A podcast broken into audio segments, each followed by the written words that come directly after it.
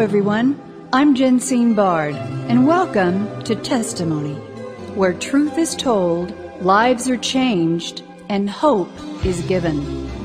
Revelation 12:11 tells us that we overcome by the blood of the lamb and the word of our testimony. A testimony of your story for his glory. Last week, you heard the harrowing and true account of one of the quote, brave six CIA special op contractors that chose to defy stand down orders in order to save lives. 25 plus lives to be exact, during the terrorist attack on the U.S. Embassy and its annex in Benghazi, Libya, September 11, 2012. And while the lives of U.S. Ambassador Christopher Stevens and three other brave Americans, Sean Smith, Glenn Doherty, and Tyrone Woods, would not be saved on this horrific and tragic day, what lessons can be learned, and are the American people learning them? When those who are willing to sacrifice life and limb, as my next guest will attest, literally, do not receive the support they need, on or off the battlefield of life. Here to share more of his story in part two of our conversation today is Marine Corps and Special Ops veteran, co author of the number one New York Times best-selling book, and director Michael Bay's cinematic blockbuster of the same name, 13 Hours, the inside account of what really happened in Benghazi, and founder of ShadowWarriorsProject.org with wife Crystal helping wounded contract warriors and their families recover, restore, and rebuild their lives. Ladies and gentlemen, please welcome back to testimony a great honor indeed, American war hero Mark Oz Geist. Mark, welcome back to testimony. Well, thank you so much. Glad to be back. Had a great time last week. Well, you were great, and it was an honor to have you, and it's an honor this time as well. Mark, you nearly lost your arm in the Battle of Benghazi, having had multiple operations to correct the horrific injuries you incurred. But this does not speak to the emotional and perhaps traumatic fallout that many of our wounded warriors are left to deal with when the battle on the field is over and the battle at home for normalcy of life begins. Can you explain and then tell our listeners how all of this prompted you and your beautiful bride, Crystal, to found a nonprofit called Shadow Warriors ShadowWarriorsProject.org and what this means? Oz Geist, please tell us that story. And then I want to get your take on this upcoming critical election and who you are supporting for the next real Commander in Chief. Oz, tell us that story. Well, you know, uh, there's the thing most people don't realize is um, there's other people out there that are serving this country that we just don't hear about. Um, and I just coined the phrase for them as shadow warriors because they work behind behind everybody, you know, in the in the shadows, so to speak. Um, we have private security contractors that are the majority of them are all former veterans that because of their skill set um, that they've gained in their experience in the military they get out and continue to work, um, and they want to serve this country. And you know, currently, since 2001, we've had approximately 5,000 private private contractors killed in 80 different countries in the war on terror. Wow. Um, and and that number is big, and you know they're um, and they deserve. I kind of equate them to the merchant marines of World War II. Um, the merchant marines were hauling stuff and they were transporting equipment and doing things for the Navy to help them, and they weren't getting the same benefits as what the military was. Well, eventually that changed, and the same thing with contractors. Our insurance is a workman's comp policy, so if we get injured, um, we have to file a claim with uh, the Office of Workman's Comp, and they put us in touch with a doctor and uh, an insurance company, and everything has to get approved before we can get taken care of. And that really poses a problem when when you're trying to trying to heal so you can get back to work. Mark, tell us about your own personal journey to healing because in the movie 13 Hours, your arm is hanging by a thread, yet you are still fighting. And then you get home, you make it out alive, you save 25 plus people, but now you have to heal. Two years, 13 plus surgeries, and you're still on the mend, not just physically, but psychologically. And in the news, we've, we've been hearing about PTSD and Donald Trump. And would you weigh in on that whole aspect of what people like yourself give to our country? Not just their blood, their guts, their courage, and their lack of fear, but they literally give their all from the top of their head to the soles of their feet.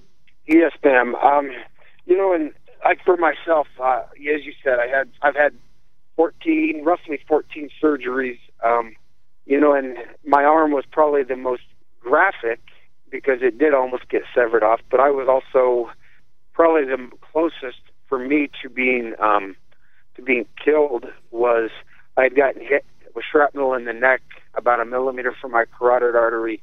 I had three or four holes in my chest and still have metal in there. Um, I had another piece of shrapnel hit near my femoral artery and another 20 or 30 holes of, you know, smaller minor injuries all over my body. And, you know, and that's just, uh, and I think that's, I guess it's, it's hard to really, uh, put it into, into words how to keep going, but that's where, you know, I was sitting on the rooftop after the mortars land, you know, they quit. And I realized I had a choice to either Tigwood came up on the rooftop to help the other guys. He helped me get a tourniquet on my arm. And then it was a matter of me getting down off by myself because um, I knew he had to take care of the other two that were up on, or the other three that were up on the rooftop. And he took care of them, and I was able to get myself climb down a 15 foot um, ladder on the side of the building, go inside, and I ended up having to direct the case officers on how to even give provide medical treatment for myself. Wow. So you really have to know what you're doing. And I think part of your organization, your nonprofit, ladies and gentlemen, you're listening to Mark Oz Geist, one of the heroes of the 13 hour Benghazi debacle in Libya and the lives that he saved because of his courage in the face of fear.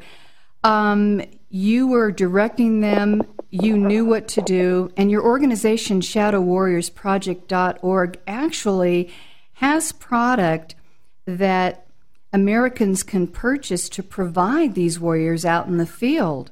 You probably would have loved to have had what you are providing now. Am I right? Oh, yeah. Yeah, because, you know, the medical industry has advanced and continues to advance so fast. You know, they've, they've got better clotting agents, better tourniquets, and, you know, our goal is to give our war fighters out there the best stuff that they can have.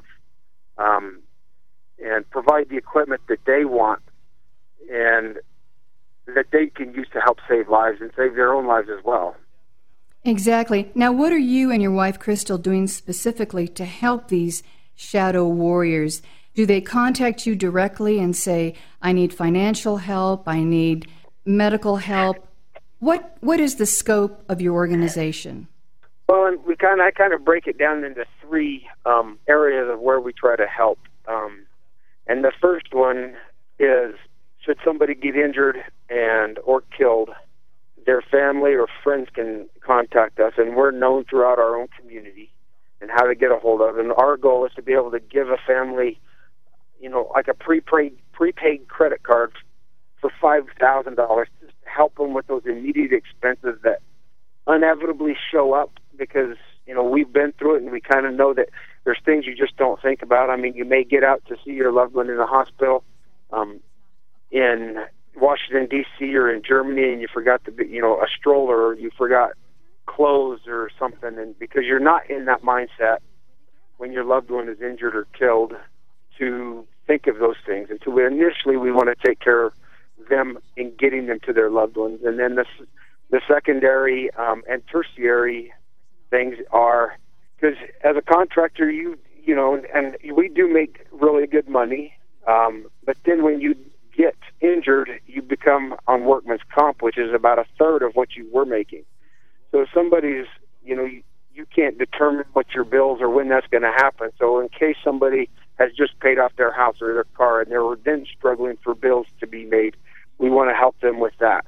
And the long term thing is if the spouse has to then become the breadwinner, and then we want to get her educated and get her into job placement where she can feel comfortable taking care of the family, and also providing scholarships for the children of those that are uh, that are killed or um, disabled to where they can't work anymore.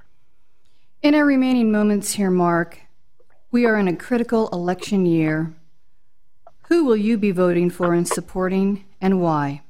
Um, you know, it's anybody wants to look up my name. It's pretty easy to figure out. It's uh, Donald J. Trump, and and you know, there's several reasons why. Um, for me, the first and foremost is, and that goes back to as we started our first segment last week. Um, do you, as the Americans out there, want someone like Hillary Clinton who puts people's their sons and daughters' lives in jeopardy, in harm's way, because she's worried about getting elected?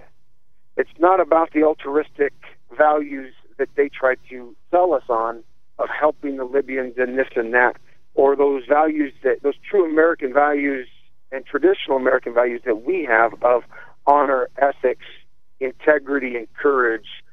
You know, those that go, you know, we go to church on Sunday. Those things that we're raised in doing that, of we demand of our leaders. And I think of the two, Donald Trump is far above where she's at. I mean, she's had controversy her whole life and it's all been in politics and it's all been because she's tried to better herself and i think she's a very selfish person from her actions right and i imagine during that during that 13 hours you all did not get the support you were expecting and what a letdown that must have been mark from your own country and those that had the power to empower you and get you the help that you needed. It, it's just horrific on that account alone. Ladies and gentlemen, you have been listening to American hero, Marine Corps veteran, and co author of the number one New York Times best-selling book and movie, 13 Hours, the inside account of what really happened in Benghazi, Mark Oz Geist. You can learn more about Mark's work, ministry, and mission by visiting shadowwarriorsproject.org and get involved and help Mark and his wife, Crystal, attend to our wounded military contractors and warriors. Mark, I just want to thank you for the incredible sacrifice, courage, determination, and resolute conviction that against all odds you found a way to save innocent lives, protect a nation, a country, and a noble heritage of what it really means to be an American hero on and off the battlefield of life. We thank you God bless you, and the Lord rewards you, Mark, in this life and the one to come. You know, thank you so much, and uh, God bless you and your ministry as well for getting the word out, not only on this, on everything else, but important to our uh, listeners out there. We can never do enough. I think helping each other out is what really is our mission in life. Testimony is a global broadcast made possible by the generous contributions of our valued partners at Jensine Bard Ministries and you, our listening audience. Together, we are reaching souls for Christ, one testimony at a time. If you would like information on how you can support this broadcast with your tax deductible gift, please visit us at jensinebard.com. That's one word, J E N S I N E B A R D.com. And join the conversation at our Facebook page, Testimony with Jensine Bard. Thank you for listening, and please join us again for Testimony.